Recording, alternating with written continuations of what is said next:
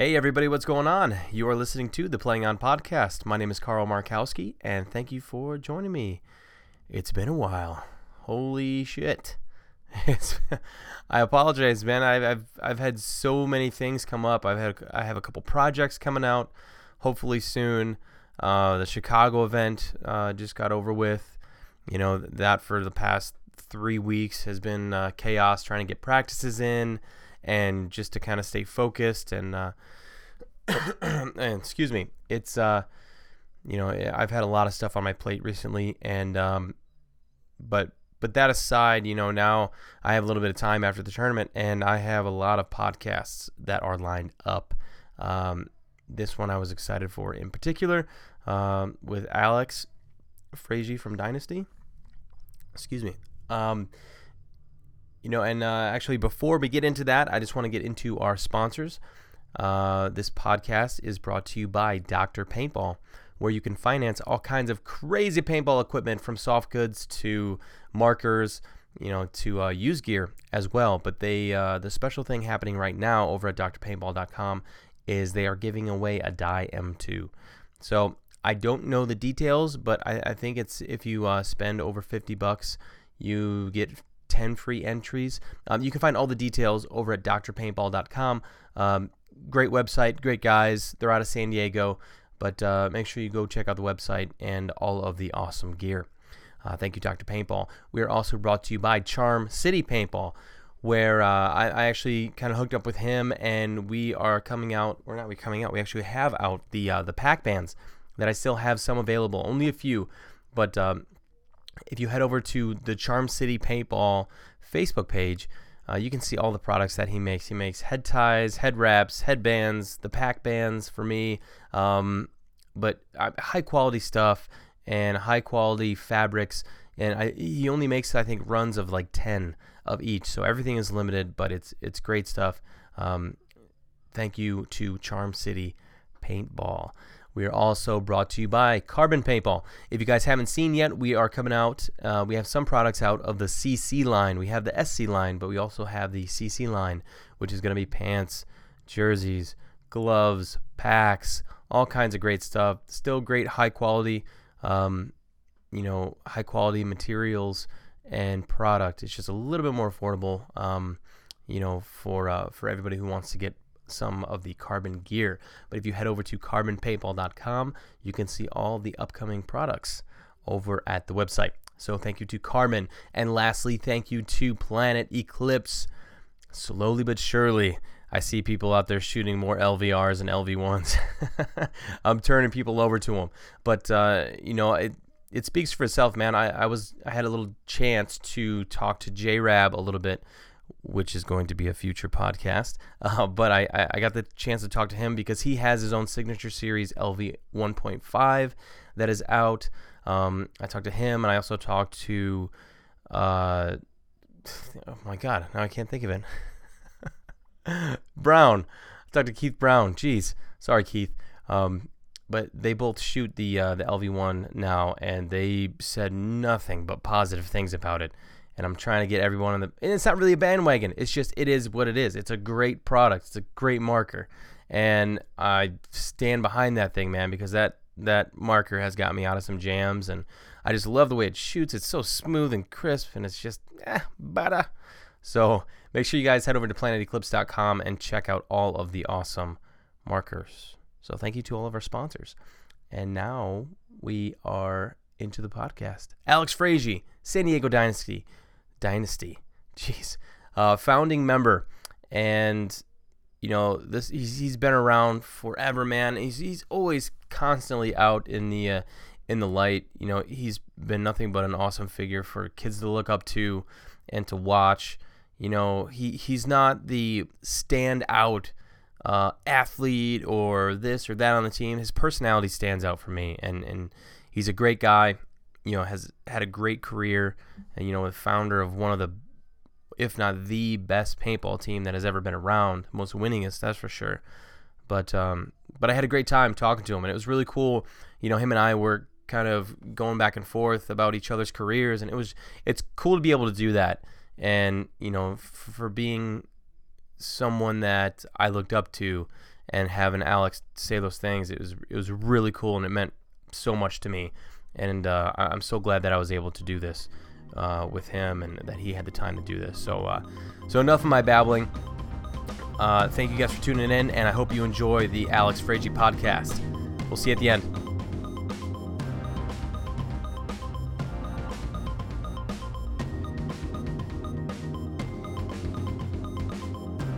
Alrighty, Alex Fraige, how you doing, man? What's up, brother? What's new? I like your uh, I like your attire. Um, you know, I just uh, I keep this up on the wall in my bedroom. Um, I thought you just wear it all the time. That's what I, I, I thought you just always wear it. So. No, nah, it's up in a frame there, but occasionally on, um, you know, if my if my wife's feeling frisky, I'll take it down and let her wear it. And you know, figured today was a special occasion, so looks good on you though. Thanks. Yeah. Well, speaking of, like, you have never, you've only played for Dynasty, correct? Yeah, that's uh, that's my deal. Um, I will. I was born a Dynasty guy, and I will die a Dynasty guy. So that's. Uh, Probably the only pro team I'll ever play for. That's good though, man. Not not very many people can say that though. I think that's I think that's very cool. I mean, obviously I would have loved to have, you know, done it, but um, you know, with somebody like yourself, and I believe was Ryan also and Yosh, you know, those guys too? No, just Ryan. Yosh actually played for the Ironman when we he was um, playing for the Ironman when we started Dynasty. So Yosh and Oliver um weren't actually founding members of the team. So Ryan and I are the only guys that have been there throughout. And yeah, that is pretty rare that you find guys like that these days. Um, but back in the day, I feel like there's a lot of guys that were like that. Like, you know, Rocky Cagnoni was only on Avalanche, Shane Pistana only on Ironman, Bruno Adamson, those dudes only on Shock. You know, that, that was like more of a thing that you were part of a tribe. And now it's like you get guys jumping around looking for something better, um, you know, teams that can afford to fly guys around and, and poach guys and that sort of thing. I'd always thought it would be interesting if they, they um, made big league sports like that. Like, if you want to play on the Giants, you better be from San Francisco. Like, that's a rule.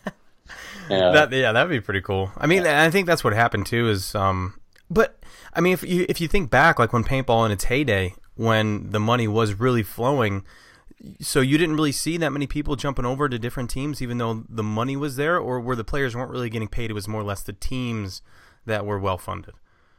Um, I think it was there was always maybe a few teams, like it's still like that, where um, there's a guarantor, like some guy with a lot of money that's going to come in and and pay for the talent, mm-hmm. and those teams will will seek out the players they want.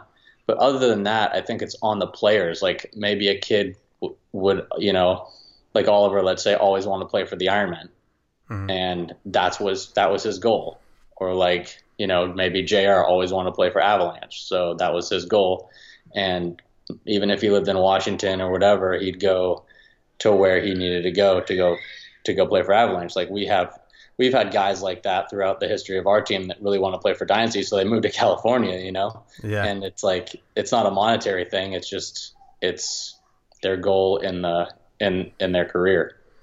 Yeah, in like the paintball realm, you know, I, I remember even being you know being young playing for uh, Tippmann and you know all that all those teams well, all those teams. I really won that. Te- the only team that I played for on uh, you know coming up through Ohio, but you know you guys were one of those those teams of young talent that for us was so so closely relatable because you guys were so young when you were starting out and your success. Um, you know, brought on so young with obviously a bunch of hard work. And I think that whole ten thousand hour rule came into play. Um, but actually, before we get into that, like, and, and the history of Dynasty and everything, and uh, how did yourself, uh, you know, come across the sport? And, you know, what was it like, you know, starting to play in uh, in California at that time?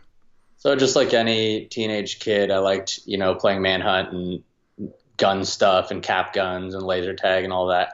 And I'd heard of paintball, but it was kind of more like a, just a myth. And um, a buddy of uh, actually an acquaintance of Oliver and myself uh, actually had a paintball gun and knew where to play. So he brought us out one day, and um, I think it was probably like ninety-five or ninety-six. And, um, you know, after that we were hooked. And incidentally, the uh, owner of the paintball field was my little sister's softball coach. at the time. So I kind of knew him in a roundabout way, and he's still the manager of our team, Eric Crandall. And, um, oh, really? You know, yeah. So that's, uh, he was really instrumental in, you know, kind of nurturing our early career and introducing us to each other and all that stuff. And I, I mean, I remember the first day I played, I, uh, foolishly rented the pump gun instead of the semi-automatic. And I did, I mean, it was a mess. I'm pretty sure I didn't shoot one single person.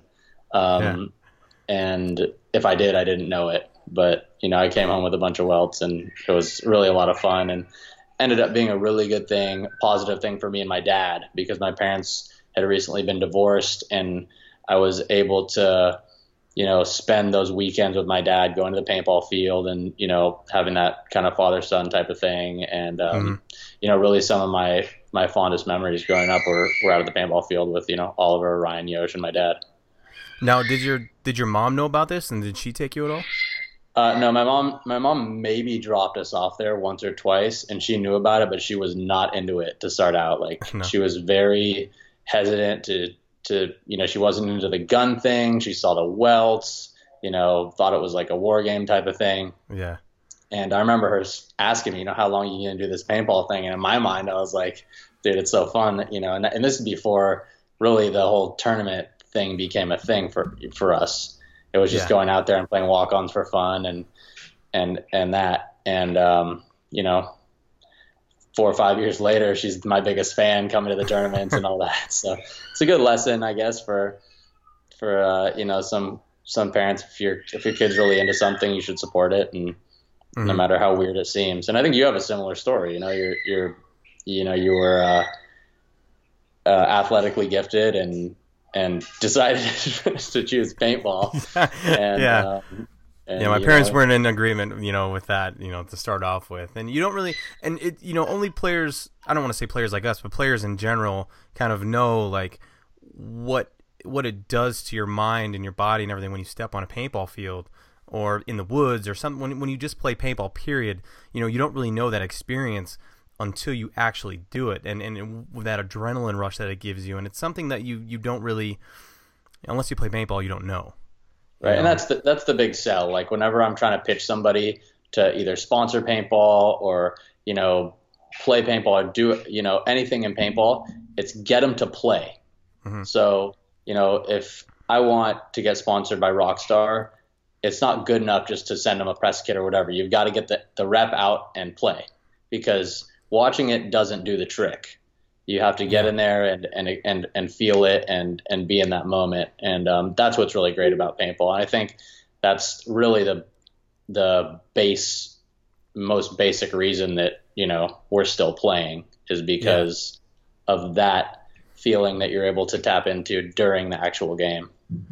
So is that how uh, you guys were able to get sponsored by Rockstar? Is did, how, how did that come about?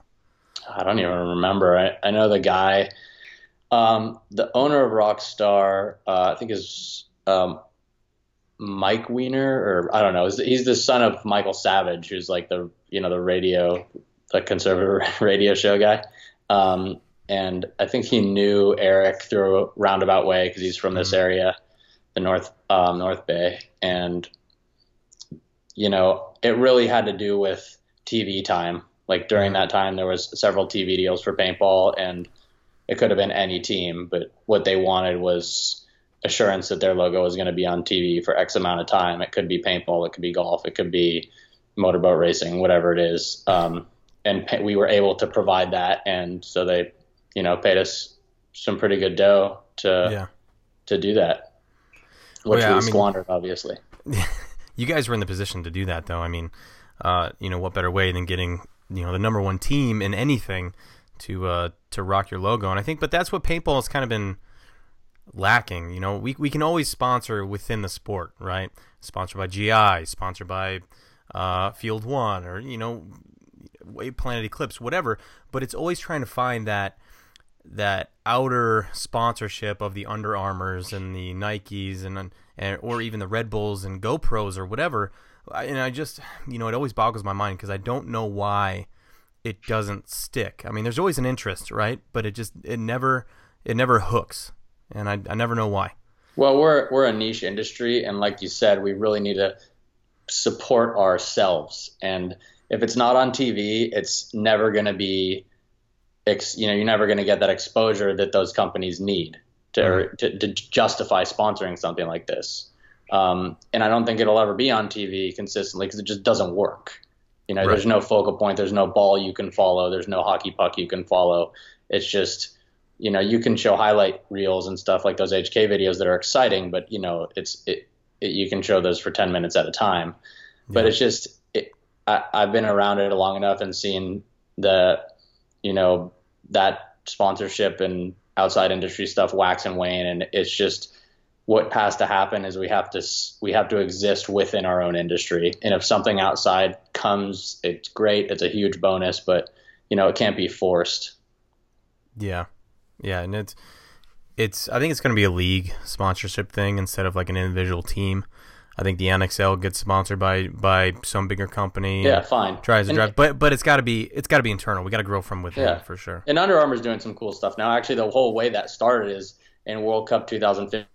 Our team was at Whole Foods, and this guy recognized me in the produce section. He's like, "Hey, are you, are you on Dynasty?" I'm like, "Yeah." He's like, "Well, I, I'm uh, I used to play paintball, and now I'm the head of the lacrosse division at Under Armour, and um, I'd like to kick you guys down some shoes."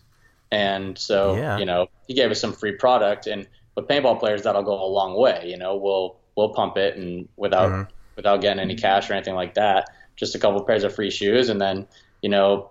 He realized that it, they may have seen something where they got that little bit of traction and a little bit of buzz from the paintball community. And now A and S is selling Under Armour stuff, and, you know, they're kicking down shoes to Ironman and a couple of the other teams. And, you know, that's interesting at least. And, mm-hmm. and, uh, you know, it works, but you know, Under Armour, it works for everybody because Under Armour's not dumping out a ton of money, and, you know, the paintball players are happy because they're getting a couple pairs of free shoes.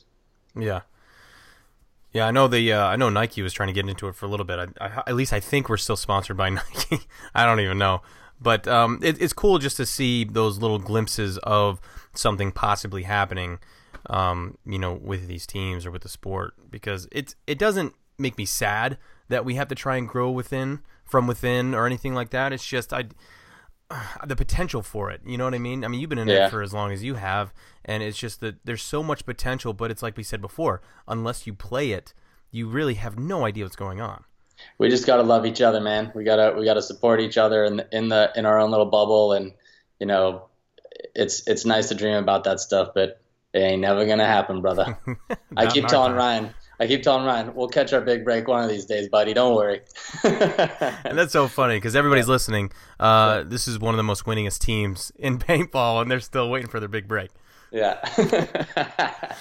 So uh, let's go back to um, when you and uh, and Oliver met. How did uh, how did that whole thing come about? Or or were you friends with Ryan before and then started playing paintball? Or wh- no, who so, was your friend who was playing paintball? You, you know, so Oliver and I were friends before we started playing paintball, and uh, we went to like kind of rival elementary school or um, middle schools. But we knew each other. He like dated a girl from my school, and that's how I knew him. I met him at some parties, and we weren't really friends.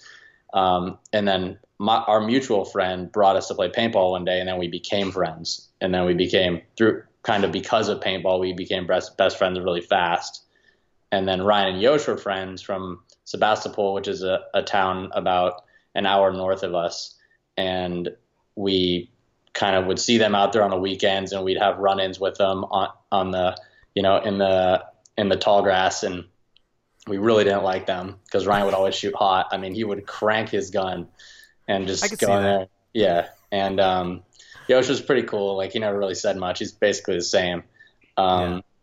And uh, those guys worked at Pacific Paintball, the paintball store, so they always they had a huge edge on us. I mean, Oliver and I had spiders, and Ryan had like a dope ass autococker. I remember Yosh had a nickel plated one, and um, like they knew that some of the team guys on Out of Control. And like yeah. they even knew like Billy Wing, who was going to be on the Ironman. And oh, yeah, so um, we played a tournament. Our team was called the Monkeys. Me, Oliver, my cousin, my dad, and uh, nice. our other buddy, our other buddy Murray, and uh, and our buddy Nick, who introduced us. And um, we got murdered. And I think Ryan's team actually won because they had like Tim Seaton, who was this like like dude Renaissance fair dude with long hair, and and he was like a a sword maker, and he wore like a kilt when he played, but he was like badass. That's and, uh, and then uh, yeah, they, they they took us to um they took us to the laundry. So uh, we uh, yeah we got smoked by them, but um, it was because of Eric Crandall that we all became friends. Um, you know, we really didn't like each other, and then Eric said, "Hey, why don't we all go to a tournament together?" Mm-hmm. And this was in probably ninety-six, and he drove us all down to San Diego, and we played as this team called Lofty Three. And there was Lofty One, and Lofty, and we were Lofty Three, and we didn't win any games, but we all became friends, which was the important thing. Yeah, yeah. Now, when uh, when you guys started playing together as uh, Lofty Three, Did it, did you know then that it was going to be something serious, or did, did you start taking it serious, or were you still playing kind of other sports and this was kind of just like a fun, you know, little hobby at the time, or did it kind of take over? Yeah, I mean, it, it had already taken over in our minds because, you know, Oliver and I both came from broken, broken homes, and we didn't have much going on. Like, our parents weren't really driving us to be good at school or make sure we played in, you know, high school baseball or any of that. We were just kind of latchkey kids doing our own thing. Mm-hmm. And paintball kind of brought us that sense of belonging.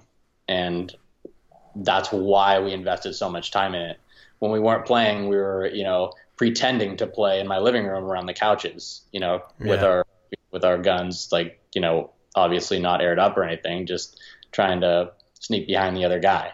Um, yeah. and, uh, it just became kind of this catharsis where we were able to escape from the rest of the bullshit in life and, and just completely focus on that. You know, yeah. If it wasn't um, drawing pictures of paintball or thinking about paintball in school, it was reading paintball magazines or going to, you know, Borders Books and Music and picking up A P G or whatever paintball magazines were around.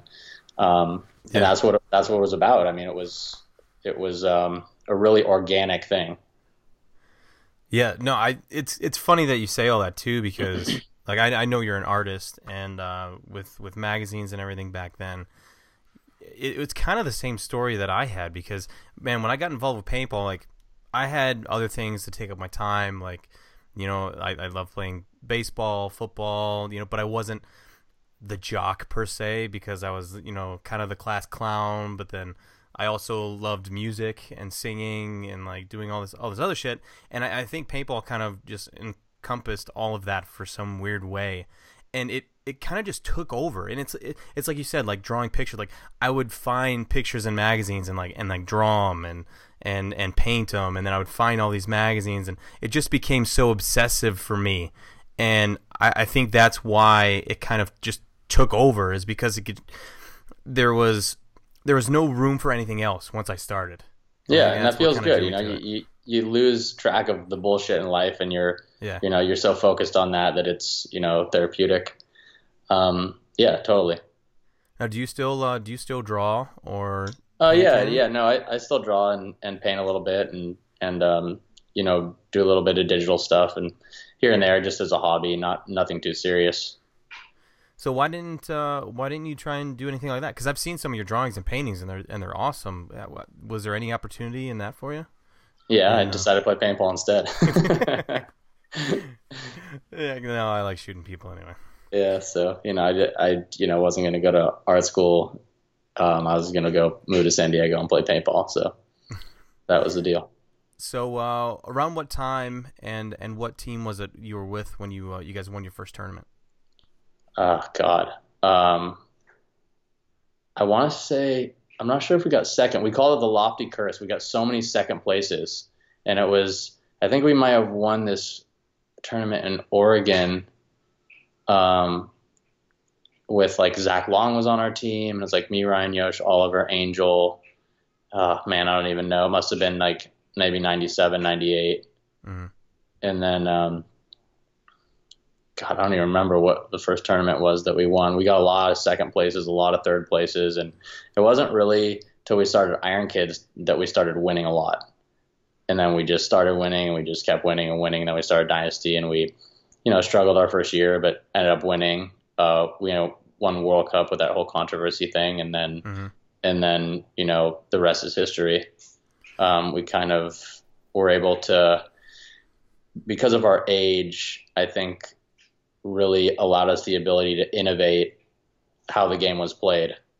And yeah. I remember going over to Europe and them watching us, and like we'd all run and shoot, and they'd be like, "You can't do that!" Like, like running and shooting like wasn't even a thing there.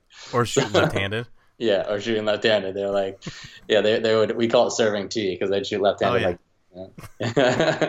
Serving tea, Kentucky yeah. left hand. Yeah. You know who still does a Kentucky left hand really good is Damien and uh, Jason Edwards. Yeah, I, no, I, you always guys. see him. Both those guys can sling it. Todd Adamson, he was an O G Kentucky left-hander. I don't think he's ever shot with his left hand, but he was a better right-handed shooter out of his out of the left-hand side of his bunker than most left-handed players. uh, that's true. Um, now, we kind of talked about this a little bit at at, uh, at practice um, before the Chicago event was about Angel, and I think uh, I just kind of brought him up because of the position I play and everything, and um, I thought he was one of, you know, such a weapon, I feel like, on your guys' team, and he seems so athletic and smooth. Like, whenever he played, I always noticed that, like, he, he was so, well, even all you guys, it, everything was so fluid, and I feel like all the other teams were so kind of sharp-edged and set ways, and you guys kind of broke that open with how you played, and it's just like, oh, you're talking about, like, shooting left-handed, running and shooting, and you guys were breaking that mold because paintball back then was such a, a man's sport, right? I mean, you guys yeah. were the youngest team all around, right? Yeah, I mean, Angel was, he's an amazing athlete. I mean, he's, there's very few guys that are that physically gifted that play. Um, I mean, obviously you, and I'd say some of the Russian guys, like with backgrounds in ballet and like, you know, truly these, um, like Tyler Harmon's even like that. I mean, he's a real, he's not real smooth, but he's just a physically gifted guy. Um, yeah. But yeah, Angel was just, you know, you watch him play, he's very fluid. Even when he, even when he got shot, it was like, it almost looked like he, he meant to do it. Um, but yeah, he was just, you know, he was really crispy, and, you know, he was an O G snake player, and, and, um, you know, I kind of think he, he retired early, but I get it. You know, he just, he wasn't, he wasn't feeling it anymore. He, you know, wasn't making a ton of money, and, and, um, wasn't having fun, and, and he, uh, he threw in the towel, but I, I still believe that he could come back and play right now. Um, yeah. I, I, I see him every once in a while. He stays in good shape. He plays basketball, and um, the guy's just, you know, he's just a freak. But, you know, again, he's his own worst enemy because paintball is a really cerebral game, and no matter how good you are, if you're in your own head, it can it can finish you. And and what we said, you know, towards the end of his career is that we – whoever got to, no one wanted to share a room with Angel because he had the fear, and if you got near him, you'd catch the fear, and uh, and so we'd fuck with him about that because, you know, he got this complex where he he, he wasn't playing with teeth anymore either because he thought his body was too valuable or he was too experienced or whatever. Right, you know, right. He just he he lost that tenacity that that he had in the beginning. That kind of just just. Go get them, go do your job no matter what. You know, it's, it's, and that we're kind of, I don't want to say we're having that problem on Aftershock. We're, it's just, I think the guys are still so young and there's still so much, you know, so much responsibility on them where they don't want to die. So they feel like their body's valuable, but at the same time, you have to go out there and do a job. And well, kind of that's just the questions. Nature of the pro arena right now. Like, that's the way the game is played. It's not played. People aren't playing to win; they're playing not to lose. So, I hate that. and that and, and that's the best way. That's the honestly the best strategy to to win matches. A lot of times, I'm not into that at all. But you know, if you want to win a tournament, you know you have to be able to play that way come Sunday when you know you're up a point and you just can't give that extra body away. You know, right? Even the best teams blow that sometimes. But yeah, it's. You have to have the ability to play all those different ways and then know when to play which way. Um, I don't think it's a, I don't think it's a, a matter of skill. It's a matter of knowing what to do and when, because I think the skill sets of lot, I mean, I practice against you guys, the, the, the, the basic skill sets are the same as the guys on our team. Right. It's just the decision-making and the understanding of the, the goal of the game plan. Um, And that's that's a difference maker. And I think that's kind of what my my personal catch twenty-two is, right? Like I want to be, I want to do the right thing, and I, I'm sure everybody does. You know, you want to do the right thing at the right time, But at the same time, like, I've always played where I got bored very quickly. Like, and you know, you want to play I, the game, man. I know. I want to play the I, game. I watch you play. You want to play the game. There's very few people, actually. I, th- I can only think of – I was thinking about that after watching you a little bit and playing against you at practice. And, I mean, I know how you play because I've watched you your whole career. But there's only one other guy right now that I can kind of um, compare you to in, in, the, in the way you play the game. Just with the – it's not it's not reckless. It's more like a, of a freedom. Like, you play the game like like in a very freestyle type of way. And even Oliver didn't have it like you do it. And – Um, and not even LaSoya. Those guys kind of just are, you know, really bullheaded type of players, even though they'll make a, a crazy move once in a while or whatever. But they don't play with the type of freedom that you do. And the only other guy I could think of is um, um, Malloy, mm-hmm. uh, Berdnikov on the Russians. Man, that guy just lets it flow. I mean, he's not as he's not as fluid as you, but like the like the moves he makes, really no one else would think of. And if you were on our team making those moves, you get yelled at, you know, even if they worked. That's yeah. why I think, like, I, I you know, you're, you're you're the type of guy that, you know, the way you play wouldn't fly on our team. Mm-hmm. But we'd make you a better player. Yeah. Um, yeah. That's a tough part with all the teams that I've played for is that, you know, they, they they try and put me in this mold, right? And I, and I felt like, you know, when I'm in that box of that, in that box of you need to do this job, this job only, and that's all you need to do and worry about. Like, I obviously that, that is a part of my game, but it's it's a little bit more broad than that. But like once I'm in that box, it's just I'm like I feel like I'm not playing to my full potential. Right, but you do all the hard work. Like I've seen you do so much hard work to get to a spot or to, you know, shoot a guy or give your team some type of advantage in the game, and then you just throw it away trying to shoot a firefight. Yeah.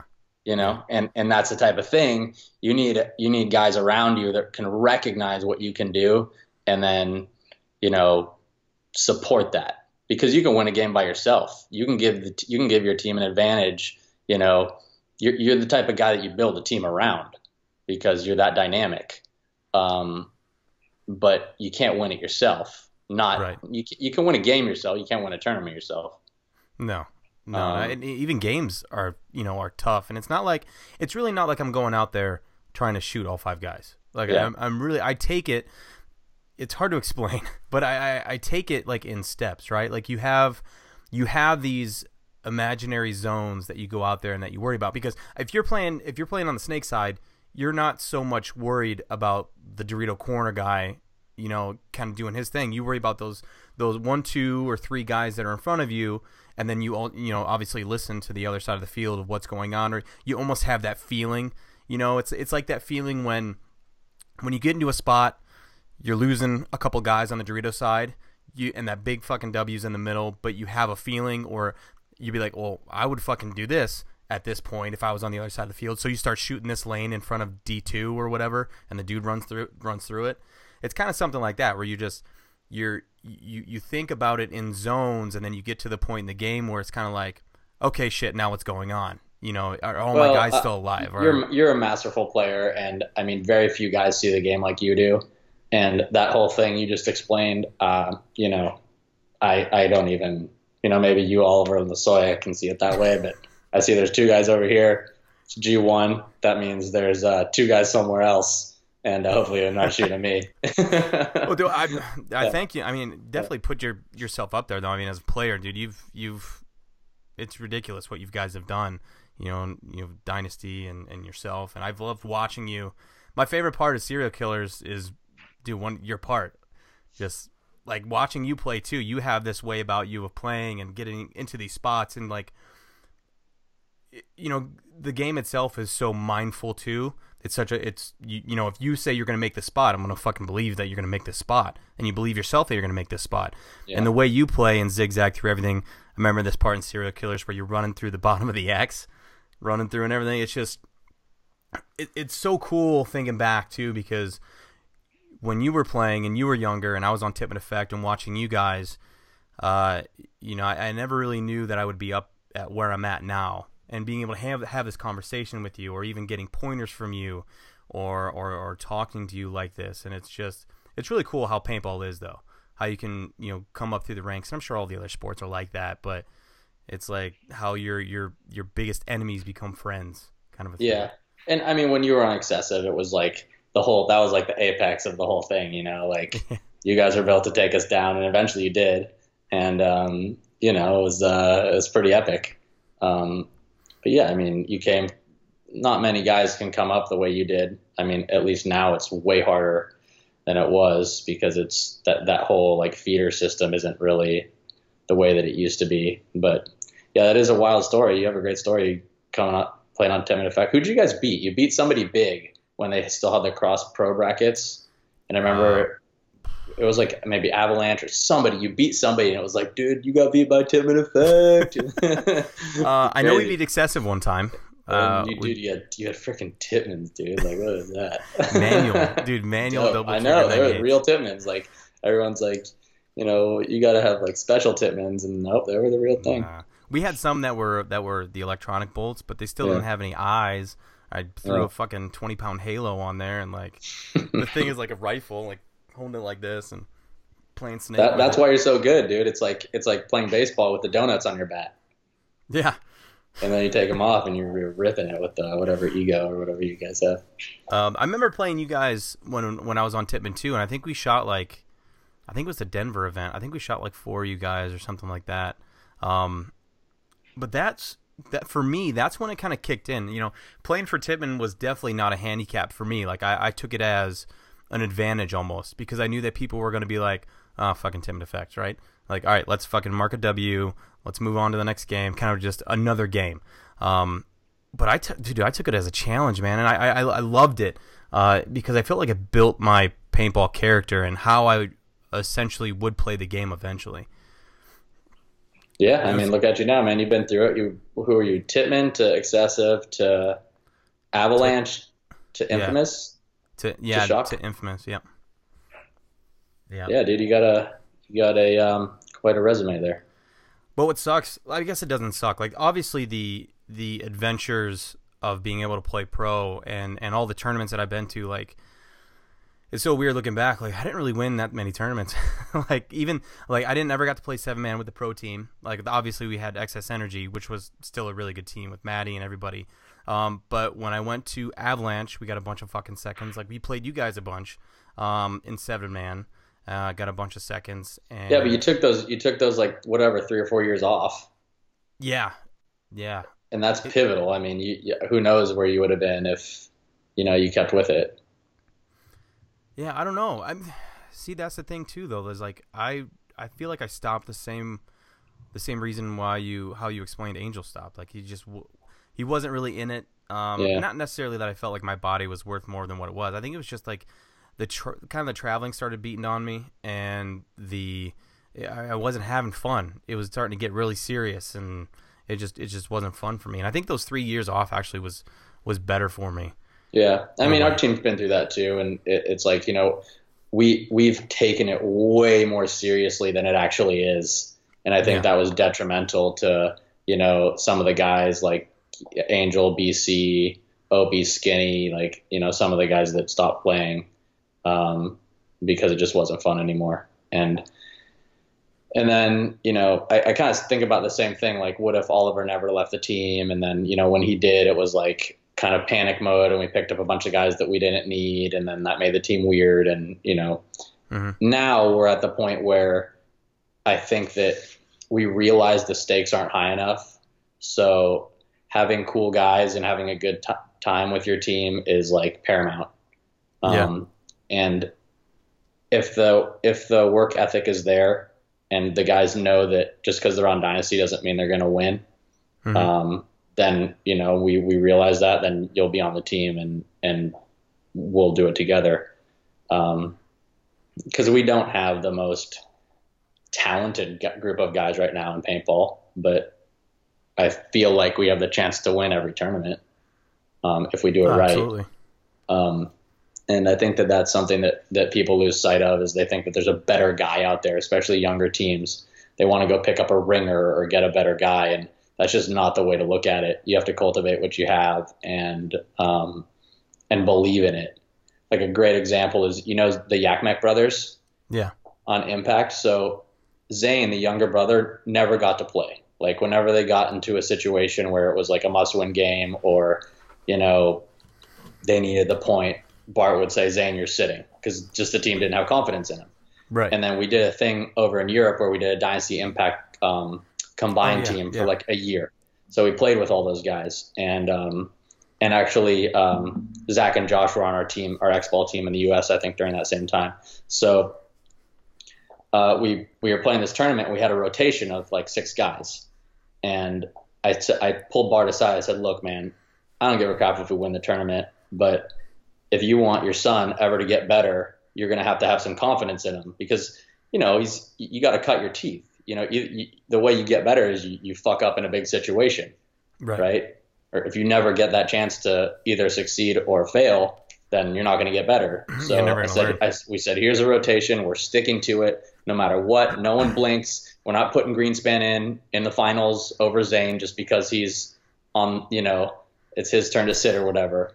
And uh, we did it, and we won the tournament. And, you know, ever since then, Zane has been, a, you know, he's not the most explosive player, but you can count on him.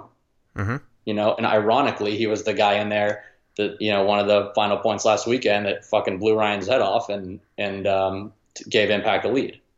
So Yeah, yeah, I was gonna, though, I was gonna say that too, because uh, Zane last weekend was just out of control. Yeah. So, I mean, a guy like that, all he needs is the – is, you know, the confidence of his teammates. Mm-hmm. And, um, and, and, uh, you know, even though they beat us, I feel like in a twisted way, I get a little piece of that, because if it wasn't for me, I don't believe Zane would even be playing. There you go. Boom. Yeah. Hear that, Zane? No. If it wasn't for me, you'd still be playing in the woods, buddy. Thank you. Thank you, Alex. um, no, and I, and I was going to bring it back to, uh, to the Chicago event for a little bit. Um, because I look back at the event, and this was kind of one of those events where, dude, I felt like every team, with the games that I watched, and then going back on the Go Sports and, and, and watching, you know, games that I didn't get to watch because of the other bracket or whatever, all of these games were pretty fairly close. Like, I mean, everybody looked really competitive in Chicago, and there were points where I was watching, you know, higher end teams play, um, you know, like the like the Impacts, and some of the some of the guys were sitting, like I saw Laval in a couple games sitting a bunch of points, or or Goldman sitting a bunch of points, or with you guys I saw I saw Tyler sit some, or you, you were trying to find that mix because all the games were so close and everyone was just super competitive. And then um how many overtime games did you guys have? Did you just have two? Us no, and, I, uh, I know Impact? I know every one of our games is a one point game except for Damage beat us by two. So Um, yeah, every game was very close. And I mean, I kind of like that, because at the top upper divisions, it should be like that in, in any sport, right? You know, it shouldn't be, you know, you shouldn't have, be having blowouts and stuff like that um, at the pro level. But I think the, this, the way the center is, is kind of an equalizer. I mean, when everyone's sending up two bodies up there to trade or whatever, and, you know, no one wants to move until those guys are, are, are out of there, then, you know, that's a thing. But yeah, I mean, at, at least, all the teams seem to have figured that out, and mm-hmm. you know, that makes me happy. Do you think the W is going to be around next year? No, I think they have some new bunkers. Jason Trozen was showing me, it's kind of like this cheese wedge thing. They have um, over on the ten man field. Um, yeah, I think so. I didn't go look at it, but yeah, it's probably that bunker. Oh my dude, ten man is so much. Like obviously, I want to fucking be playing Sunday over on the pro field, which we are going to uh, at World Cup, but that's just. The World um, Cup Aftershock magic. You guys, you guys go. made it deep a couple years ago. I want to see a Dynasty Aftershock rematch finals. Yeah, hopefully we'll be in there. Um, but the dude, like ten man, uh, I, I've played. I think what is it three? I think three this year, and I, I was never able to play ten man coming up, and it's it's a lot like seven man, and I love seven man. I don't know what uh, format you prefer, but dude, yeah, I, I mean, love ten man's a story. Each game is a story, you know. It's, it's, uh, you could go down, then you could come back, and, you know, the fields are usually bigger. So, you know, you can, you can hold off, you know, six or seven guys with three or four guys. And mm-hmm. it's, um, yeah, it's, it's a blast. I played, uh, played a couple years ago in Dallas with like all the Aftershock guys. Actually, your, your boy Bruno was on the team, and we got second place. We, we had like the stacked team, and we got second place to like these dirt napper guys that are like these big fatzos that, uh, like beat our ass. Um, And uh, oh, yeah. and uh, that was it was fun. Yeah, we had uh, I think it was an A C or, or maybe Dallas or something. Like, we had this, I don't know if you heard of Tsunami. There's this ten-man team that, like, blew us to pieces. And this last event in prelims in ten-man, we got uh, pretty much blew off the field by Destiny. Like, they had, like, three or four girls, and, like, Special Robinson was playing for them. And they, like, oh, Special messed you up, dude. I bet he could go. I bet you could give him, a, a, you know, a gat, and he could come right back into the pros. Like, he was a solid I just watched player. Him pull, like, a three uh, like it was like a three or four on one during one of the ten-man yeah. matches. I was like, Special. It's like it was nothing. Old, old Twinkle Toes. He's got a big body, but he just he kind of float, he kind of tiptoes around, he like a ballerina. Oh yeah, they they lost him every spot. He knew exactly what he was doing. It was awesome. Yeah, no, but um, you have a good, you have a good group of guys there, and, and Mike really cares, and I think that um, you know, just just keep at it. Who's that kid from Kalamazoo, the young short guy? L J. L J, Hirsch. Yeah, I like him. Yeah, he's good. I I'd like solid. to see him. What's that? Velez is solid. You guys got a you got a good yeah. group. You just. Man, I don't know. You just still young as a team. Yeah, I, I feel like you just got to play, man. Yeah. You know, you worry too much. Yeah. Don't worry about winning. Just go play first. I mean, I don't know if it's the I don't know if it's the pressure of, like, because we're so down on the totem pole right now, where, like, if we don't perform, we don't win, like the whole relegation thing. And I'll tell uh, you what, dude. I saw you walk out fucking G one when we played you guys, and I. I uh, I was uh, relieved. I was cheering from the sideline, dude. I was like, yeah! And the funny part is, is you ran to that bunker a hundred times in practice, and we never shot you. Did you run around the thing? Is that what happened? So I yeah, I did it twice. So like, or like I would go. There's two different routes, and I've I've done them both, and they both worked, and they've both also didn't work. But at this particular time, dude, I ran around that tall temple, and you guys yeah, clapped dude. me up twice. That was a mistake, bro. You yeah. should have dove straight in there. Well, I I was thinking about it, and I wanted to go to that little wing bunker where, yeah, like, safer. Further up, I thought that was such a sick bunker, and we just decided maybe, like, well, they won't shoot it because I've been going everywhere else, and no, wrong choice. Fuck, man, that's the only reason we won is because we shot you right there. No, no, dude, my so. guys will come through. But, yeah, we did. But thank you, though. I mean, like, hearing something like that from you, from, from like, one of my idols is, like, it really means a lot. Like, honestly, it really does. Well, and dude, that's why you I wanted your jersey. In that match with a crazy ass shot. Okay, so but I'm going to send you a but picture. But it wasn't lucky. Why? Well, maybe there was a little I bit. I mean, you dotted me right in that fucking eye. There, I have a picture from uh, from Gary Baum. There's one where uh, it's of you in the center, and it's right when you're getting that center ball, and it's, like, just exploding. And I was like, yeah, I know yeah. exactly when that happened. I almost didn't go out because I felt like it was an unfair shot. You know they gave that kill to Rodarte? on the on the webcam. Is that the guy that bunkered me? Yeah. After the fact. Yeah, yeah. Yeah. I was uh, I was watching the webcast, um, and I remember Matt goes, "Oh, okay," and uh, oh, then Rodarte goes around and kills Alex. I'm like, no, that was that was definitely me. I did that. Let him live, man. I was happy he came around because then he died after. Yeah. I felt like, oh. I felt like I did well, something at least. So so what had happened, and it actually has happened a bunch. Um. Is where, like, because I would always run and shoot to that, that god bunker, right? If I'm going to a tower and, like, let's say a pin or something like that is kind of blocking uh, the X site or whatever, I would always mm-hmm. run and shoot to that spot and then and then dip down. But as soon as I would see a guy is in there, uh, you know, he would obviously have the upper hand, and I would just I would hit the ground. So whether or not I I sh- would shoot the guy in there, I would call red, which is, you know, our our X call or W call. I keep going on fucking X. Yeah, yeah, yeah. Um, or the W call. So I never know whether or not I shoot him because I'm just letting Ryan know that there's a guy in there. And then I So you essentially screwed yourself over by communicating. By, yeah, by shooting the guy and then by communicating. Mm-hmm. Like, Good but, shot, though. Man. I will give you that. Uh, it's I, I was right-handed, so. Mm. That's what's dude. fun, though. Like, that's what I love uh, about this sport is that, dude, we can joke around about that and, like, have a good time. And, you know, obviously it's a fucking tournament, but I feel like when that starts to lose its luster, it paintball's not fun anymore. Like, yeah. when everybody's too fucking serious, you're like, oh, you fucking shot me, so I'm going to... Like, that whole match, I couldn't shoot Ryan Greenspan to fucking save my life, dude. I had him so many times in my crosshairs. And e- there was one where we won the point, and he got shot by somebody else, and I go up and I hit the buzzer, and I yell at Ryan as he's walking off the field, I can't fucking hit you to save my life. And I like he laughed earlier, like he said, yeah, yeah. whatever, you shit. So... But it's like it's that, that's cool though. That's fun, but it, it didn't used to be like that. Like before, when like when we played Aftershock, when we were like first coming up, or like you, it was like scary. Like yeah. people, you just it, on the field, it was on, dude. Like you knew it was gonna be a battle, and that it was gonna be like fisticuffs after. Like Sawyer was gonna throw his gun. You know, it was craziness. Yeah, um, that's it's fun both ways. Yeah, so like I, I play very intense, but I feel like the best way that the best way to get you off your game is to shoot you, right?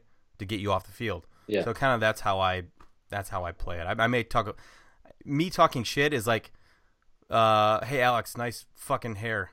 Like I'm not very good at talking shit, so. It's like, no, I, I kind of talked about shit. It too, bringing back your um your spiderweb do. Oh yeah, my wife would love that. And I don't know if you anybody listening, if you uh, go back and look at pictures of Alex back in like what oh five, oh six Yeah, something like that. Throwing out some crazy dudes. Well, the, that you know what that was from? John Almera used to be like a gangbanger, and uh, he knew how to like cut, do that haircut. So he like you know hooked me oh, up. He did with, that like, to you? Yeah, yeah. Yeah, so if you ever want a spiderweb haircut, it's like gang member official. You know, Indian John's your guy. Oh, it was so crazy. uh, so you've played for Dynasty your whole career. Um, has there ever been an opportunity where something came up where you, I mean, obviously you were a founding member, but was there ever something that came up where it was like money related or anything else like a, like the team, another team wanted you? Not really for me. I mean, I've had a couple teams try to get me, but nothing like nothing crazy like that. I just don't think people thought that I was good enough individually to justify like that big money offer, even though it might have destroyed our team, which is ultimately what would have worked for a lot of other teams. It just, to, you know, but I don't think I would have done it because it just, you know, the the way our team started was, um, you know, we were an amateur team as Cap Factory, and mm-hmm. Ryan was going to go play for Avalanche. Yosh already went to the Ironman. Oliver went to the Ironman, or Oliver's already on the Ironman. And um, and B C was like, dude, what am I going to go do? And I was yeah. probably going to go on the Ironman and, like, not play, you know, because they already really? had, like, a stacked roster of guys at that point. You, you don't know, think you would have played? The, no, they had all the O G guys. Like, they had, you know, Billy Wing, Eric Roberts, Micah, Rich Telford, like, you know, Maddie, like, proven dudes. Um, pros that, you know, you know, Oliver was on there, and that's probably the only reason I would have gone on the team is because Oliver was there, and, mm-hmm. you know, I would have got to practice or whatever, but I don't really think I would have been a, you know, a key player, at least for the first few years. And, uh, B C said, dude, what am I going to do? Like, and I'm like, well, we gotta, we gotta figure something out. So then I talked to Ryan and convinced him not to go to Avalanche if we could go pro, because his whole, his whole prerogative was he wanted to go pro. And, um, oh, he was going to go to Avalanche. Yeah. And, uh, so we got Chuck Hench to commit to back a pro team, and we picked up Rodney Squires, Glenn Forrester, and then Chuck. And then we rounded out our team with Johnny Perchek. And, um, let's see, who else do we have in that original team? Sonny Lopez, uh, guys that kind of just had been around and guys weren't on pro teams. Yeah. And, uh, that was the first team. And ever since that, we, I mean, the very first tournament we played, the L A Open, we beat Image to get into the finals, and we knocked them out. So we got into the top four, which was huge. I mean, yeah. let alone it was on S C, at S C Village on our home field, like playing on the hyperball fields that we played every weekend. So we had a huge advantage over everybody. Mm-hmm. But just being able to do that, our very first tournament was like massive, and gave us a huge boost of confidence going in, and earned us the respect of those guys. Because without that, and we, I feel like we did it the right way. We weren't like young punks. Like, I think for the most part, we understood that the guys we were playing against are, you know, what makes pro paintball what it is. Mm-hmm. Um, I don't know who, like guys that, guys that I looked up to were, I, and, and again, like I never really had the desire to go be on another team. Like yeah. Oliver wanted to be on the Ironman. Like forever since he heard that pro paintball was a thing, he wanted to go be on Ironman, and that yeah. was his dream. And I think you know Ryan wanted to be on Avalanche because he looked up to LaSoya and those guys. But then uh, quickly after, you know, I, I learned that Ryan was like a very, very um, not only loyal person, but he's very intuitive to what you know what's going on with the people around him. Even you can say whatever you want like, about Ryan. He He's probably not going to listen to this. So he doesn't seem whatever. like that. He's a real, like, he seems like a real prick, and people don't like him the first time they meet him. Like, he's not a real good first impression guy, you know? yeah. um, and I, I get that, but, you know, he's he is the guy, he's the one guy that stuck through the whole thing with me. Yeah. And, um, you know, I got I gotta respect that. Yeah. Who was, who was somebody that you looked up to when you were when you were playing? I mean, I didn't really look up to anyone unless they were, like, unless I knew them. So mm. like guys that I knew and, and ended up being cool guys, like, like, or had e- even competitors that, that played a big part, like Rich Telford, you know, never played with the guy, but, you know, respect him a lot, has taught me a shitload about paintball and life. Mm. Um, and I'm sure, you know, I'm sure he's taught you too, cause you got, you were on the team with him. Oh, um, yeah. Really good guy. Um, uh, you know, Bruno, a lot of people think that, you know, he's a, he's a troublemaker, which he is, but He he was, you know, I because every time we'd play Shock, it would be like me and him in the sub, and we'd, we'd play um, GoldenEye double oh seven at the tournaments together. And, you know, he was one of those guys that was a pro guy when I wasn't a pro player that was really nice to me. And mm-hmm. I understood that, you know, some of these guys are just regular cool guys. And, yeah. you know, I I respected that about him. Rocky Cagnoni, you know, really taught me to have fun playing the game, don't take it too seriously. And again, you know, he knows the stakes aren't high enough to have a bad time. You know, yeah. it's not like you're losing a million dollars if you get knocked out of the tournament for making a dumb mistake, and you can yeah. laugh about it, you know, and you can, you know, with his stupid hair and that whole thing. Like, I, I love that, you know, I look mm-hmm. up to him. Um, you know, guys that I've played with, Glenn Forrester, Rodney Squires, Eric Felix, um, and then guys I'm still playing with, I look up to. Even the younger guys on my team, I look up to. Like a guy like Kyle, like he's way younger than me, but he's way more mature than I was at his age. Just innately a good person, yeah. and and um, you know, like I I can admire that. And like Tyler Harmon, like his passion, like I will never have passion like that guy. You know, just yeah. it's not it's not possible for me to have that. But and so humbling yeah. too. Yeah, and I see that, and I'm just like, damn, that's cool. um, so yeah, and like he, Marcelo, his work ethic, and even though he's really dorky, he's he's like, you know, dude, the guy is yeah, just, I can see you that. know, he's like personifies what a paintball player, pro paintball player should be. Um, yeah, and uh, I respect that. So, so, what do you think about yourself uh, has kept you at this top level? You know, I, I don't want to say it's. You know, I'm not going to answer for you, but I, I don't want to say it's because you're one of the founding members of Dynasty. Uh, but but what do you think? What are, is your one of your attributes that kept you playing at this top level? Um, well, I kind of feel like like at practice and stuff, there's a like I feel like I should be being pushed out by the younger guys, right? Like mm-hmm. there's a, like a natural thing where the younger guys should come onto the team and want to play more and want to play harder and want to do it better than the older guys. And that's just never happened to me. Like no one's ever like, yeah, like even now, like you were out there, none of those guys wanted to go play hyperball. I was like, dude, let's go play hyperball. Let's, let's rip it. Let's stay till the sun goes down. Let's, let's yeah. play one-on-ones. Like that's, that's why I think I've been able to, at least from a, a playing standpoint, been able to, to to stay competitive. And also, you know, like I mean Ryan, I still feel like he's at the top of his game. We're the same age, but he plays a lot more than I do. Um but yeah, man, I, I mean and I and I still love doing it. And that's yeah. the way I'm gonna go out, man. I'm gonna get booted off. I'm not gonna go out gracefully. And then when that and then when that happens, you know, I'm still gonna go play on an amateur team if I can. Um but uh you just love the game. Yeah, I mean I like I like playing the game, and I like doing stuff with the team, and I like being part of a team, and I like the guys on the team, and, you know, I like, I like helping the team, and that's, uh, that's the deal, man. I mean, you get it. Yeah. Yeah. So, I mean, so you, do you think, uh, it's cause like at our practice, you know, we, we just want to play paintball, period. You know, it doesn't matter what it is. You want to just play paintball because it's fun. I mean, do you think doing drills, uh, you know, sun up to sundown, um, all the time, do you think that, obviously everybody wants to get better, but do you think that kind of kills it of wanting to just have fun and go out there and play? You know, everybody trying to be so serious about it and so totally, dude. Sharp. I mean, it's crazy. Like you will get better if you do things like go play on the hyperball field for fun. because it, that's the reason you go play walk-ons, go play the U W Ls, go do that stuff. Like, man, it gets monotonous if you don't do that. And, um, you know, it's just, it, that's why we all started playing, right? For fun. Mm-hmm. So if you're not having fun doing drills, then, you know, take a break from the drills. You know? Yeah.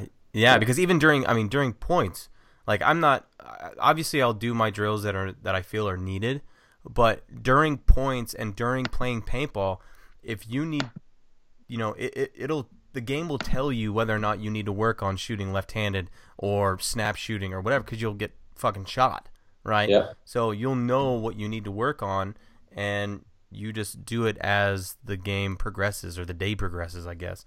Um, but yeah, man. I mean, if I if I feel like I need to work on shooting left-handed, I just shoot right-handed out of the left side.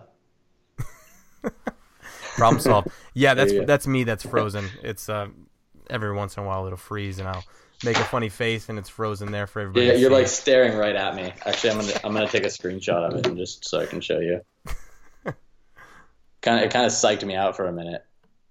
You're like stone cold face on me. This is my ventriloquist yeah. face.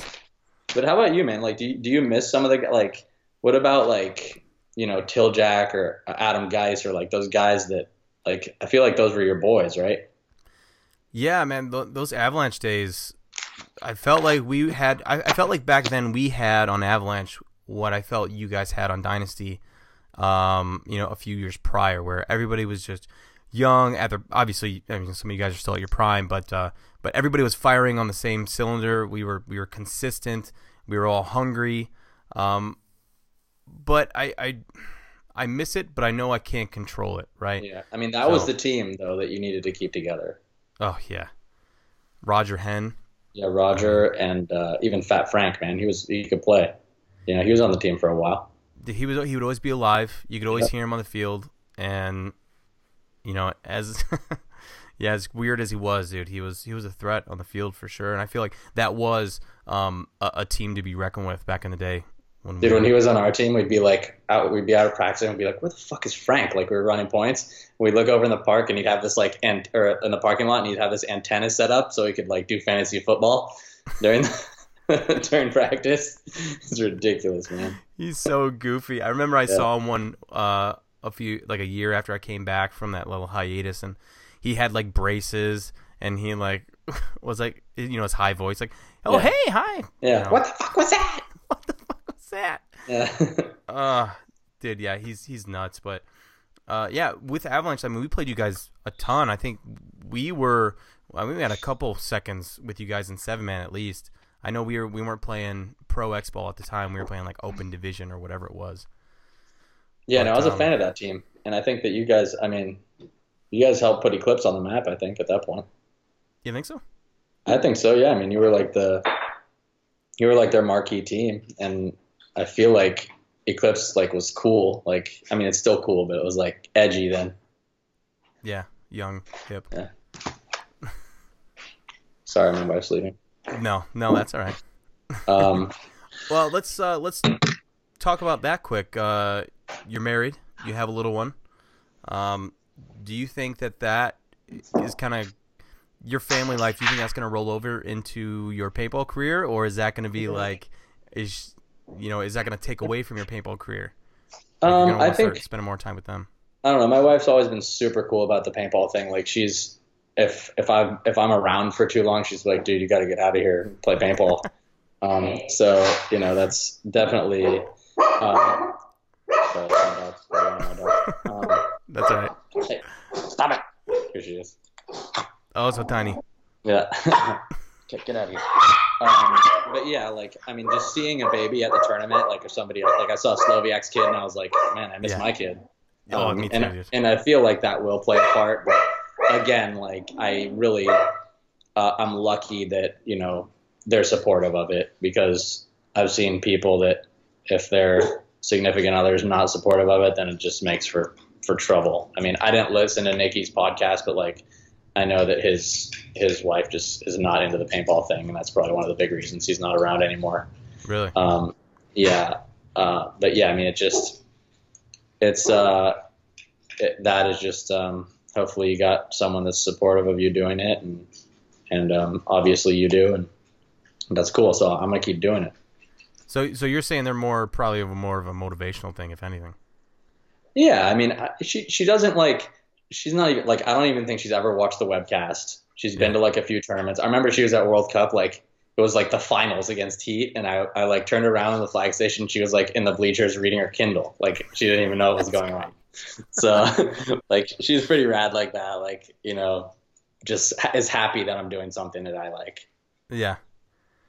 Um, so where do you see um, where do you see the future of Dynasty and uh, and yourself?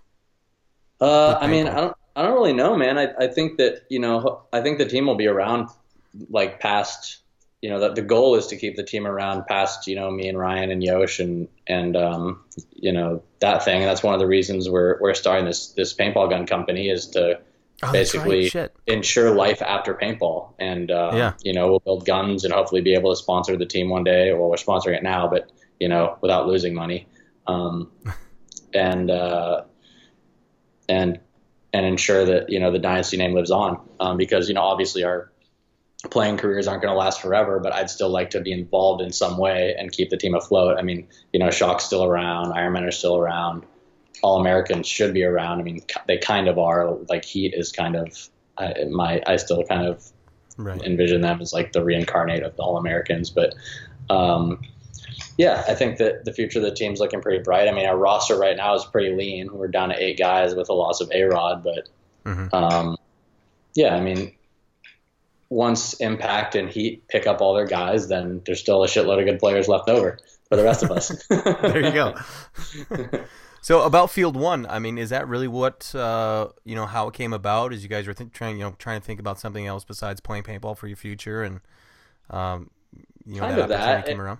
Yeah, and it happened really naturally. Like we've been friends with Bob Long for a long time, and you know he's been he became really disillusioned with the state of the industry and just was over it. And his company kind of really the customer service went down, and the quality right. of the products was was kind of decreasing. And we got to talking with him and ended up deciding to buy his company and try to rejuvenate his brand. And and I think that.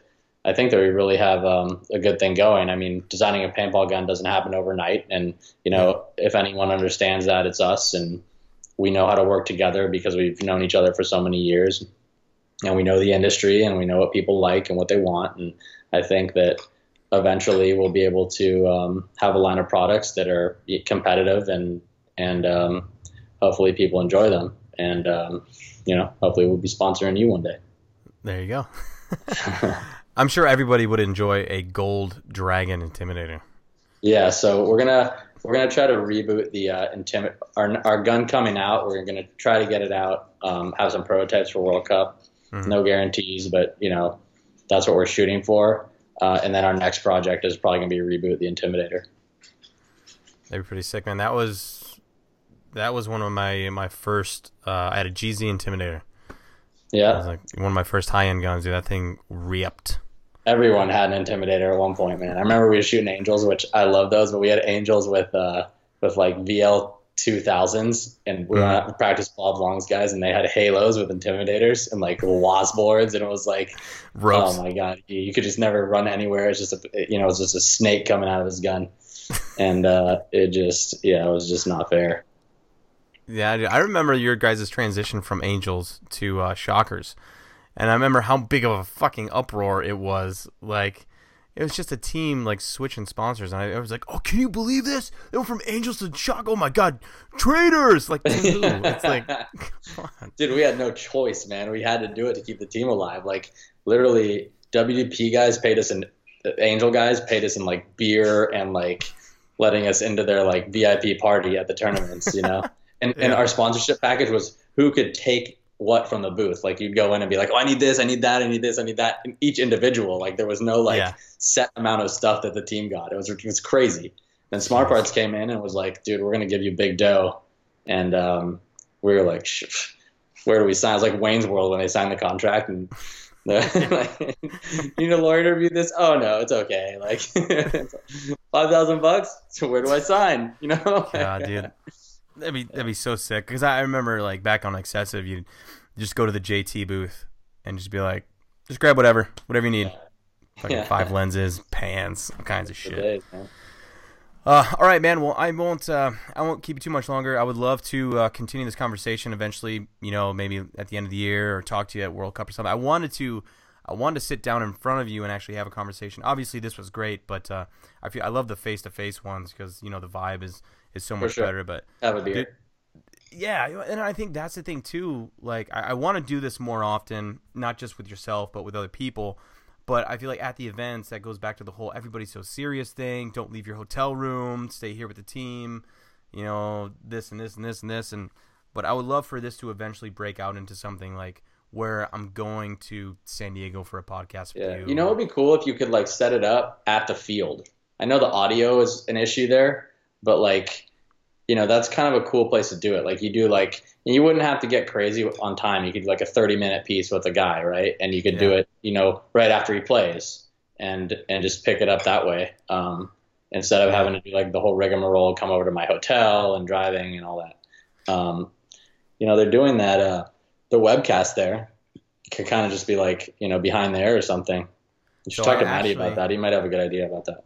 I actually talked to, um, cause I had this idea and I, I actually got a hold of uh, a Camille in Chicago, and I'm actually I'm gonna have a booth with a table, uh, some banners, power, um, and a few other things. But I'm gonna I'm gonna have it in the actual uh, uh, trailer area where all the vendors are. Right. I'm gonna have a booth in there, and I'm gonna be doing podcast right there in the vendor area. Who do you think is the uh, most interesting person you've had so far? Uh, dude, I really. really didn't expect well not that I didn't expect it, but I thought it turned out really well was the uh Greg Hastings one. I haven't listened to that one yet, but dude, I haven't seen Greg in so long, man. Oh, it's so he had a couple yeah. stories, man, or a good amount of stories that were really really cool, and just his whole how he came about. And uh did he tell, talk to you about being on the sub? Yeah. Dude, yeah. that, he was a, di- a Navy diver. That those stories are insane, bro. Like he, dude, that guy's lived like multiple lifetimes. It was ridiculous, yeah. and how he was a break dancer, and mm-hmm. then yeah, how how he Reds came about and all this shit, dude. It was really cool. What a lot, a lot of spirit that guy. Yeah, I'm gonna, I'll check that one out. Who would you like to see or or hear on the podcast? Um, have you done Dave Baines? Not yet, no. He'd be a pretty good guy to have. He's been around the block. Um. Probably has some interesting uh, opinions on stuff, and has been through a lot of shit in his life. So, yeah. you know, um, who else? And I mean, I like the old school type of guys, but I mean, the, the thing about that is, is there's a, everyone's got a story, you know, and some of exactly. these guys that you don't think would be interesting actually are. You just got to ask the right questions.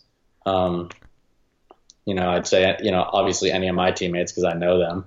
Um, But I mean, I like I like the idea of doing guys that aren't big big name guys, you know, yeah. like younger guys. Give them a little bit of a little piece, you know. Mm-hmm. Uh, yeah, and I've been trying to do that. I've been trying to like trying to go around and get a guy from every team. You or know, maybe a ref. Just... What about a ref? Oh yeah, there you go. C J. yeah, I, I, I was thinking you know, about that. Jason Trozen, that would be a good one. Jason yeah. Trozen, because he's been a player, he's been a ref, and I really think that he's trying to do his best to to make a you know make it good. And um, haven't I don't think it's been like that for a while, where the, there's like you know a, a head I guess he's the head ref that's really that really gives a shit about it and that's trying a thankless to job for sure. Better. Yeah. Um. I'm just gonna keep trying, man. I'm just gonna keep. I mean, because I think I think everyone, obviously, not all the podcasts are gonna be, you know, ringers, but I feel like if I do, you know, if I ask the right questions and everything, I think all the podcasts have been really interesting because of everybody's story being different. Yeah, we got to bring it back. We got to get the podcast thing back because Maddie really had a good thing going, and then it went to yeah. shit. You're kind of revitalizing that, which is cool. And then we got to get some print magazines, some print. stuff going back like the from Inside the Net. If if you're out there and you haven't checked that out, check it out from Inside the Net. It's yeah. uh, a magazine you can buy. It's more of a book actually. It's really nice photos, and you know I've got one on my bedside table right now. And he's doing some articles now, and and you know it's kind of a one man show, but it's really kind of a, a grassroots revitalization of of print print media for paintball. And I think that that's uh, you know, that was one of the coolest things growing up in paintball, was seeing that magazine, man. Going, yeah. finding that new issue of, of uh, you know, P B two X or Splat or whatever it was, or um, Faceful. And mm-hmm. those, that's just gone now. Like, that's, you'd go to the tournament, and that's the first thing you look for. Find your picture yeah. in a magazine. Dude, uh, I, I loved it. I was obsessed. Yeah. But he's doing a great job, dude. Those pictures are awesome. All the photographers out there, um, you know, are doing a great job. I always get geeked whenever I see a picture of me. I think every paintball player kind of has that. Sure. But seeing it in a magazine is just something else. Well, I can tell you what, they can't they can't capture your speed in a, in a still picture, brother. They try. they don't they don't make a camera that fast yet. No, they don't. Yeah, they'll, they. All right, man. Technology's not available yet. Yeah, getting there. Yeah, it's like a hummingbird's wings. It's you, you can't capture it. Yeah. But it's so mysterious yeah. and beautiful. It's so... All right, bud. Well, I uh, I gotta get going. I'm just gonna let you get back to your family. But dude, thank you so much. I would love to have more conversations in the future, which I will uh, definitely. All right, brother. But, um, take care. All right. I'm gonna go put your jersey back in the frame. Sweet beans, bud. We'll Later. Talk to you soon. Later. Thank you so much, Alex, for taking the time and sitting down with me. I, I had a great time. That was uh, that was really cool to have a conversation like that. And usually, any of these conversations that I that I have with these guys are the longest that I've that I've ever had, for the most part.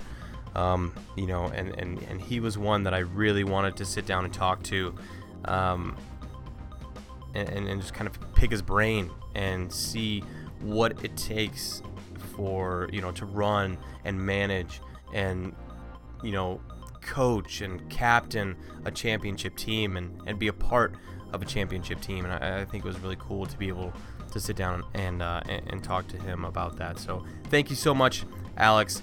Very much appreciated. Another big thank you goes to our sponsors, Dr Paintball dot com. Uh, remember, you can go to Dr Paintball dot com and you can enter to win a Dye M two. So, yeah, I mean, if you don't have a Dye M two and you want to get one, then head over there and uh, figure out how to enter into that giveaway. Um, also to Charm City Paintball. Remember, guys, they have the pack bands, this, my uh, my Signature Series pack bands. Uh, if you want to find out more information about that, go ahead and uh, check Charm City Paintball's Facebook page. He also has headgear over there, um, or contact myself about it. So thank you to Charm City. Thank you to Carbon Paintball, the makers of the top and bottom base layer and the S C pack that has been ever so popular, that has a little pumper in the back and it conforms to your back. It's all high-end material and uh, meant for the top-of-the-line players. Actually, it's meant for anybody who wants it. It's just top-of-the-line quality, made for any and all players out there. Uh, so thank you to Carbon. And lastly, thank you to Planet Eclipse for providing the most sick-ass sweet beans marker on the planet, the L V R. I'm so glad I got to get my hands on one of those. Those things are limited. And, um, yeah, dude, it shoots so good. It's awesome. Um, but thank you to Planet Eclipse. Head over to planet eclipse dot com for all of the great markers that they've ever made, ever. I guess at least the ones that are still available are up there. But they've made some sweet markers throughout their uh, throughout their whole, you know, career of making markers. They've been in the public eye about it and have done nothing but raise the bar every single year. So thank you to Planet Eclipse, and thank you to you guys out there in the listening world. Thank you for listening to the podcast. Really, very, very much appreciate it.